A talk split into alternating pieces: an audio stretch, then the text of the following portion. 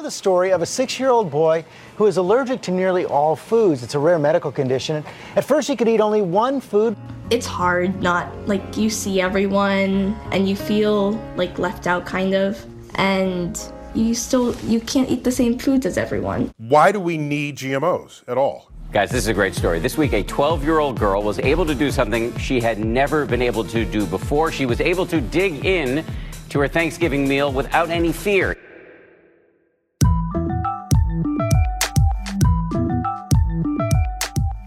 It is estimated that 32 million Americans and hundreds of millions more worldwide suffer from food allergies or intolerances. Every three minutes in the United States, an allergic reaction to food sends someone to the emergency room. Today, we explore what life is like when you must avoid certain foods. But we also learn that there is hope for an escape from the food prison. Researchers are using biotechnology to make foods safer for those living with allergies and food sensitivities. Cutting edge tools like genetic engineering are evolving the concept of food as medicine. I'm Dr. Michelle McMurry Heath, and you're listening to I Am Bio.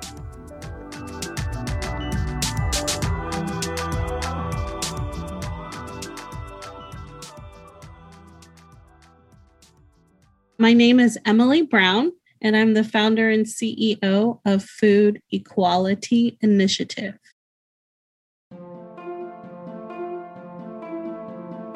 So, I personally do not have food allergies, but I have two daughters that have multiple food allergies. They are both allergic to peanuts and tree nuts.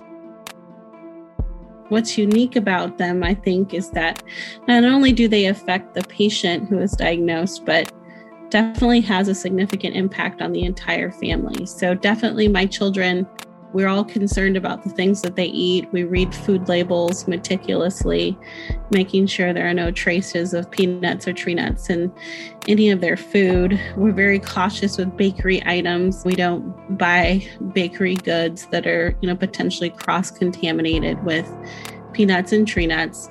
And of course, for young children, this this is a challenge or can be a challenge with birthday parties and schools and celebrations. You know, they just want to feel normal like everyone else and not have to think about something before they they eat a cupcake. And so, reading all the labels, being very careful. I know initially when we were diagnosed, we did not go to church potlucks or anything. We were very insular for you know really the first few years but we've been able to with a lot of training and a lot of safety ground rules put in place we've been able to become more social. But things like restaurants are still hard and it can be a challenge. It's really the social psychological impact that i think has been the the most difficult it's difficult to keep my own daughter on a steady nutritious diet even without food allergies. For Emily and other parents that have to consider allergies to peanuts, wheat, or dairy, the job becomes even harder. You can go gluten free or peanut free. Uh, yes, of course, we can do that. But this is a very difficult and challenging life. That's Sachin Rustgi, He's an assistant professor of molecular breeding at Clemson University's College of Agriculture. Sachin's team has been researching both wheat and peanuts, which are two of the crops that cause some of the most common allergies. He shared with us why these foods trigger such a strong reaction in some people.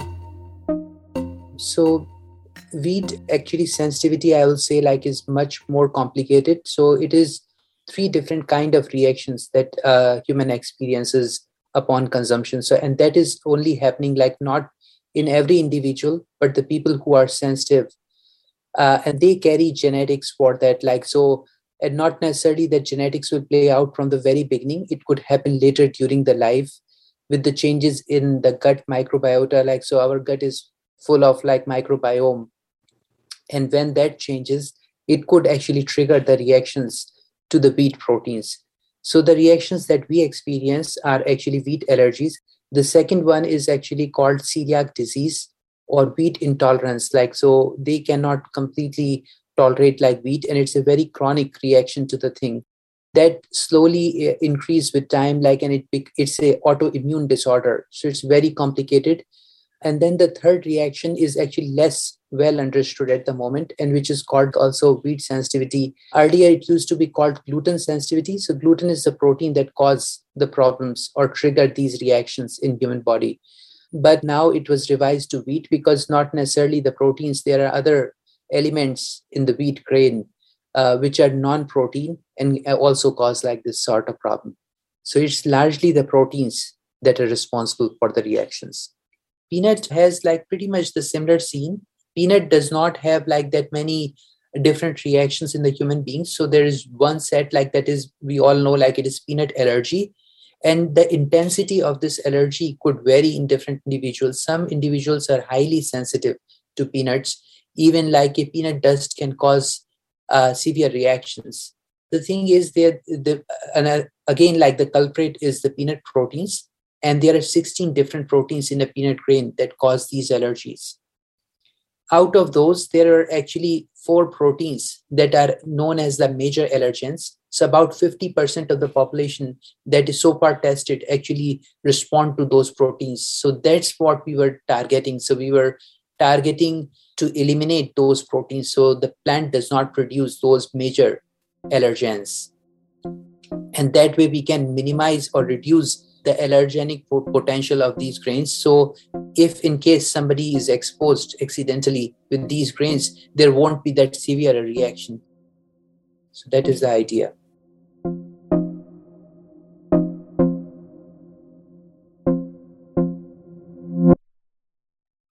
My name is Lisa Gable. I am the CEO of FAIR. FAIR is the world's largest NGO and private funder of food allergy research and advocacy. And our focus is working towards a future free of food allergies and intolerances. Lisa joined BIO's Vice President for Agriculture and Environment, Sarah Gallo, to talk about the challenges of living with food allergies. Can you share some data on how many people are living with allergies in the US, or if you have a sense of globally, just what the scale is of how many individuals are, are living through that? Sure. Food allergy and intolerance to one of the top nine food allergens affects the purchasing decisions of 85 million Americans. It also affects individuals, part of that 85 million or 32 million people who live with potentially life threatening food allergies. That means through the accidental ingestion of food that they could possibly die. The rest of the individuals in the 85 million are people with food intolerances or individuals who live with those who do. For people who are listening, let me give you a, a, the list of the top nine because that's always a question that people ask. It's milk, wheat, soy, egg, peanut, tree nut, fish, shellfish, and sesame. That is quite a few things. Thanks for sharing. That was going to be one of my questions. So I'm really glad to know sort of the, the scope of what we're talking about and where most people's um, allergens fall. Now, this is something that I think even I myself get confused about sometimes. Um, what is the difference between sensitivities and allergens? Sure, it's a point of confusion for a lot of people. And so today I'm actually going to give a plug for a new book that was launched yesterday by Dr. Ruchi Gupta, and it's called Food Without Fear. And the reason that I mention it is that it really speaks to this question that so many people are asking. It talks about a spectrum of ailments with tricky masqueraders uh, that create a lot of confusion and possibly misdiagnosis and sort of faulty and poor treatment. What she talks about is that an individual may have food related conditions which result in stomach pain, diarrhea, hives, other types of ways that their immune system is acting up. But a life threatening food allergy is when someone has at least two of the body's systems shut down with potentially plunging drops in blood pressure. And that's where it gets into being a life threatening allergy where you need to immediately administer epinephrine and take someone to the hospital. So you talked a little bit there about the effects of people with allergies and and what would happen if they were to ingest or consume food that would bother them. But I think there's probably some other kind of quality of life issues that surround individuals and I really appreciate that you mentioned others that live with people that have allergies. So can you talk a little bit about just you know from FAIR's research or your personal experience what effects does it have on on quality of life generally? When we talk about quality of life, one of the things I like to highlight at the beginning is that it is an urgent, unmet medical need for innovative treatments in food allergy. And it's one reason I was so excited to be invited to this podcast because I believe that companies at Bio are on the leading edge of helping to solve these problems. You know, the standard of care has always been avoidance, and that drastically impacts patient quality of life and results. And because of, there's a psychosocial burden for patients and families, is they're in constant fear of accidental exposure to an allergen and the need to always be ready to have access to their emergency medical medications at all times. And patients need this medicine in order to accommodate their unique needs. And what works for one patient may not always work for another patient. And so there, there is an incredible burden. For example, uh, over the past week, uh, we received a note that a 31 year old man uh, in the Midwest died due to accidental exposure of peanut butter. This is a 31 year old man who is someone who is a, a, very high level individual in the field in which he served.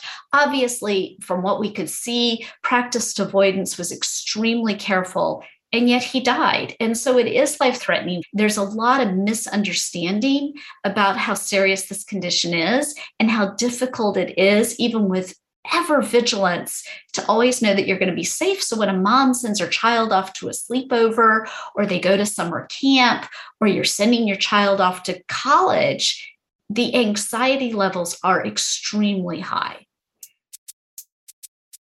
As Sachin Rustgi explained earlier, allergic reactions are triggered by specific proteins in foods. The second one is detoxification. So we decided also to mm-hmm. express the proteins because these proteins are actually kept in the plant for its own good. Like so when the plant germinate it actually mm-hmm. degrade these proteins into small pieces and release the amino acids which are the building blocks of proteins to actually carry out its own development.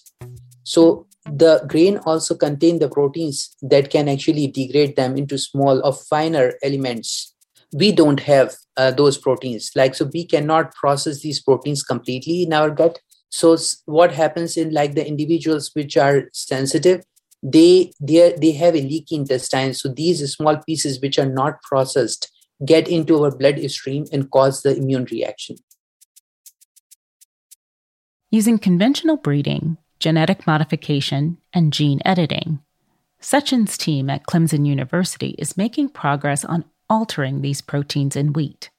However, like the other individuals, they also cannot process it. Like, I mean, if I'm a healthy individual, I have no sensitivity for wheat, but I cannot also completely process. So the problem is not the processing, is like if it gets into the bloodstream or if it does not get into the bloodstream. So we excrete them out. So bioavailability is the thing. So bioavailability of these proteins is quite low because they cannot be completely processed there are many different ways to get to the the target that we want to get so we can use like mutagenesis the old fashioned way we can treat the grains with the chemicals and then induce mutations in the dna of the the thing that is a conventional method of breeding or we can use genetic modification so we use mutagenesis, we use genetic modification, we also use gene editing. That is a new technology you might be hearing a lot about, like the CRISPR technology. So that's what we are also using.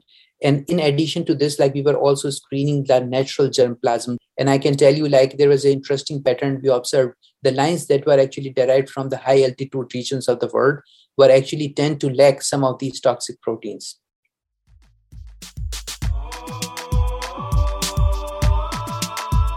When we come back, we'll hear more from Sarah Gallo's conversation with Lisa Gable on the cost of food allergies and Sachin Rustgi will tell us how close we are to helping people with allergies experience food freedom.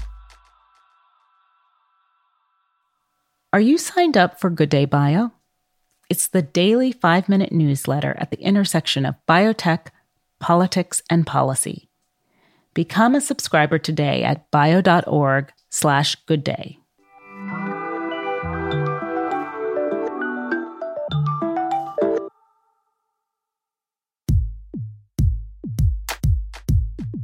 In the United States, the Food and Drug Administration is responsible for ensuring the safety of our food supply. This includes foods enhanced through biotechnology. Here's more from Sarah and Lisa's conversation on the relationship between FDA and food innovators. So, do you think there needs to be more done by the FDA? I know your group um, works very closely with the FDA and other agencies that are that are tackling this and trying to help get beneficial products into the marketplace to help um, people suffering from food allergies. But what more could be done by the FDA?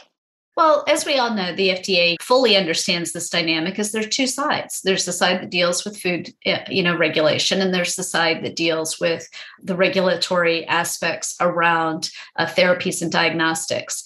And what causes a great deal of confusion today is that those two worlds are actually merging. And so we, we need to uh, really look at the regulatory pathway for medical foods, biologics, multi allergen strategies, and innovative ways of delivering the food, uh, which serves to desensitize the patient. It's part of the treatment uh, to the patient. But one of the things that we actually are working with them right now on is conversations around establishing a baseline for what constitutes an allergy worthy of being listed. And we can look at the severity of the reaction because some allergens, like sesame, have a more severe reaction. It's much more immediate that causes that anaphylaxis and possible death, or the quantity of people who have a reaction. And so, on that side of the fence, we're working with FDA and FARRP. FARRP is an industry funded consortium uh, that develops for the food industry, uh, industry uh, credible information that allows them to, to explore what's going on with um, allergenic foods. And so we're building out a threshold data platform that retroactively looks at past oral food challenges and allows us to look at what at what point did patients react to the allergen because we actually want more specific data that allows us to both diagnose the disease as well as understand what thresholds of consumption kick off the severity of the disease. So, for us, the FDA conversations around fast tracking uh, diagnosis, uh, diagnostics, and therapies, secondarily, is removing barriers and looking at the entire FDA uh, platform and structure because we don't think the current regulatory environment accommodates what's going to solve this particular problem problem uh, for the patient. And then on the other side is we are working with them on the food and food labeling side of things. So we have a we have a fairly comprehensive engagement.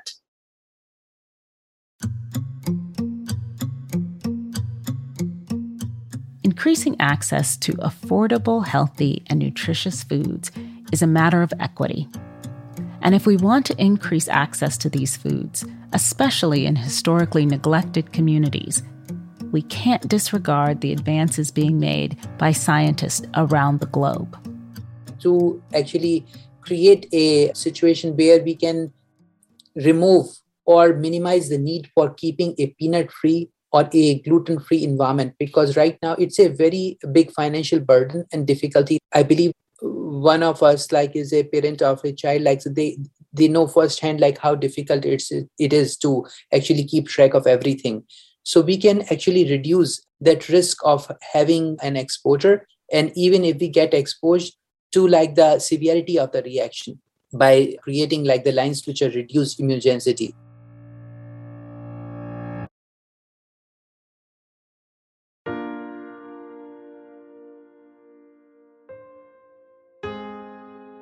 Emily Brown dreams of what a life without allergies would be like for her kids.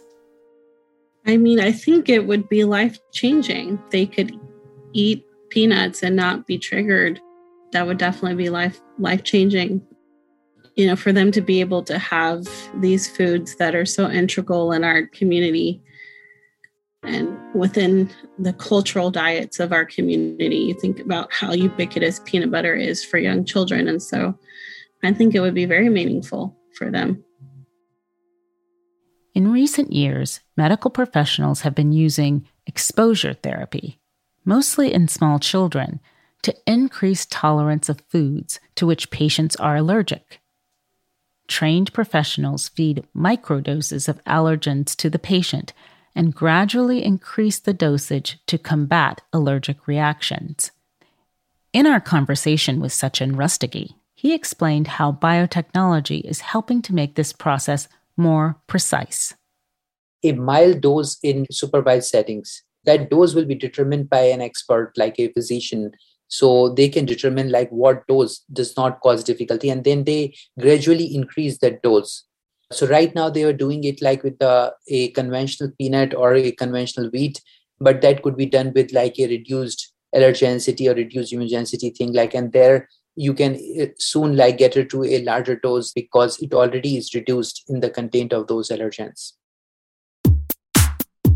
So why are gmos bad? They're not they just aren't, not intrinsically, and certainly not for your health. We've been eating them for decades with no ill effects, which makes sense because a genetically modified organism is simply an organism like any other organism that produces tens of thousands of proteins, but one or two of them were proteins that were chosen specifically by us humans. Genetic engineering is necessary for the continued success of the human experiment here on planet Earth, just like the advent of nitrogen fixing allowed for more fertile fields that saved millions from starvation. The fruits of genetic engineering, sometimes literally, will help us face the significant challenges of a world with more and more people and a climate that is less and less stable. Genetically modified organisms, or GMOs, have been around since the 1990s. Despite the fear, GMOs are safe, and no peer reviewed scientific study has found otherwise. In fact, through genetic modification and gene editing, we can develop plants that are healthier, more resilient, and environmentally friendly. Bio is committed to transparent dialogue around biotechnology in every aspect of our life, including in our food. Here's more from Sarah and Lisa's conversation. Do you think that there are specific questions that biotech innovators can start thinking about now as as they're developing and as they're doing outreach around um, around products to deal with, with food allergies? Are there certain things that they should be prepared to answer from the patient community or or from groups like yours so that we can start that education process now? I am so excited you asked this question because I worked a lot on the GMO issues back in 2009 to 2016. And what we don't want is for some misinformation to get out and all of a sudden to begin to experience the the fears that we have as it relates to GMOs. And so, uh, the most important thing is to begin that education process and create demand. You know, what you want is to create an education process where you're working hand in hand with groups like FAIR and getting the message out to patients, educating them on what the potential is, and literally have them demanding the solution when it comes to market. They understand it, they're not fearful of it. And in fact, they come to recognize the incredible transformation it could have for their lives. So, you talked a little bit about some of the research and, and uh, challenges that you all um, oversee at FAIR. What solutions do you see so far, or which ones most excite you? Or is there anything that um, you know researchers are working on that you want to make sure that listeners are aware of? Well, I'm so glad you asked because this, I, you know, having been in tech um, and in the food space and working with agriculture pretty much for the last 25 years, I find this to be one of the most exciting times in innovation. FAIR has launched a program called SEED, which is a research effort that's going to determine whether early dietary introduction of eight potentially allergenic foods reduces the prevalence of allergies to children uh, and by introducing it to babies between four and six months old early and often for two years. And that is that's incredibly exciting. We have seen great results from the leap study which was co-funded by fair uh, that introduced peanut to babies. Now that leap study has been um, in market i would say for five years this is its fifth anniversary we are seeing a precipitous drop in peanut allergies as a result and then finally, what I would say is the area that I know your members are working on, uh, which is that we have allergen immunotherapies in multiple forms that people are working on today. Shots, drops, powders, patches, which involves exposing the immune system to what the patient is allergic to, which is very different from other traditional um, medicine approaches. And it's again for this reason and many other reasons why the traditional regulatory approaches to evaluating it are not appropriate to apply. So there are a lot of exciting things that your members are doing in this field. We've got people who are looking at shots, drops under the tongue, powders, lots of exciting uh, ways of both delivering the allergen to the patient's immune system. Secondarily, is uh, we're talking about the introduction of food. I mean, that's that's the people talk about food as medicine all the time, and I've been in the food and beverage world now for 15 years, and I truly believe in the food allergy space. We've proven food is medicine. Through the early introduction of proteins to a baby, you're talking about off the shelf proteins that you're delivering to a baby to potentially reduce their uh, getting a food allergy even when we're talking about these products, you're talking in many cases, you know, some form of, of a food, right? That's what it is. And medically tailored meals. So, you know, food allergies is really on the leading edge of food as medicine, but we have to clearly define it because all of the work that I'm talking about is also backed up by clinically based research. Uh, we're working closely with the FDA. We talk to NIH all of the time. It's really important for innovators. And I lived in Silicon Valley for 15 years and sometimes they dismiss Washington.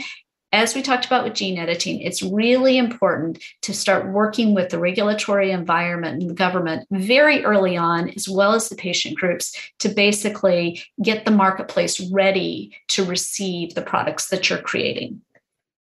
We asked Sachin if he felt there might be resistance to products developed through biotechnology. I won't say like it's a complete resistance because so far, like most of the people that I met, they understand and it is not the problem. I mean, changes are taking place. Like, even I can tell you, like in Argentina, recently the genetically modified wheat has been approved. And that was the first of its kind, like, because uh, nowhere in the entire world, like a genetically modified wheat is actually uh, approved. But that's a good move I think like it's just like the the need, and then the people are realizing like since the environment is changing, and these um, crops like especially wheat is very well adapted. Like it can grow in very diverse environments from Scandinavia to in African nations. You can imagine like I mean this has strains which can tolerate heat, uh, drought, and many other problems that we might experience in future but like uh, the people are slowly understanding it is important and uh, we have to be adaptive of all technology that exists today including genetic modification so we can actually meet the needs of future so I think biotechnology could play a key role in either reducing food allergies or helping people overcome their allergies through, you know, different various therapies and treatments that are emerging. Like all things, you know, I I believe you know it's going to take uh, innovation and really the community coming together to really discover what works best for most people and I think allergies are so individual. I think, you know, there may not be one therapy that works best for everyone, but there may be a host of different treatment options where people may be able to choose what works best for them. Um, but I'm I am optimistic that you know the individuality and the diversity of biotech uh, industry will be helpful in determining you know a future free from fear of food. Do you or someone you know have food allergies? You can learn more about safe and healthy food at foodequalityinitiative.org. Thank you to all of today's guests. Make sure to subscribe, rate, and or review this podcast and follow us on Twitter, Facebook, and LinkedIn at I am Biotech. And subscribe to Good Day Bio at bio.org slash good day. This episode was developed by executive producer Teresa Brady and producers Connor McCoy, Cornelia Poku, and Marilyn Sawyer. Sound design and mixing by Jess Fenton. Theme music created by Luke Smith and Sam Brady.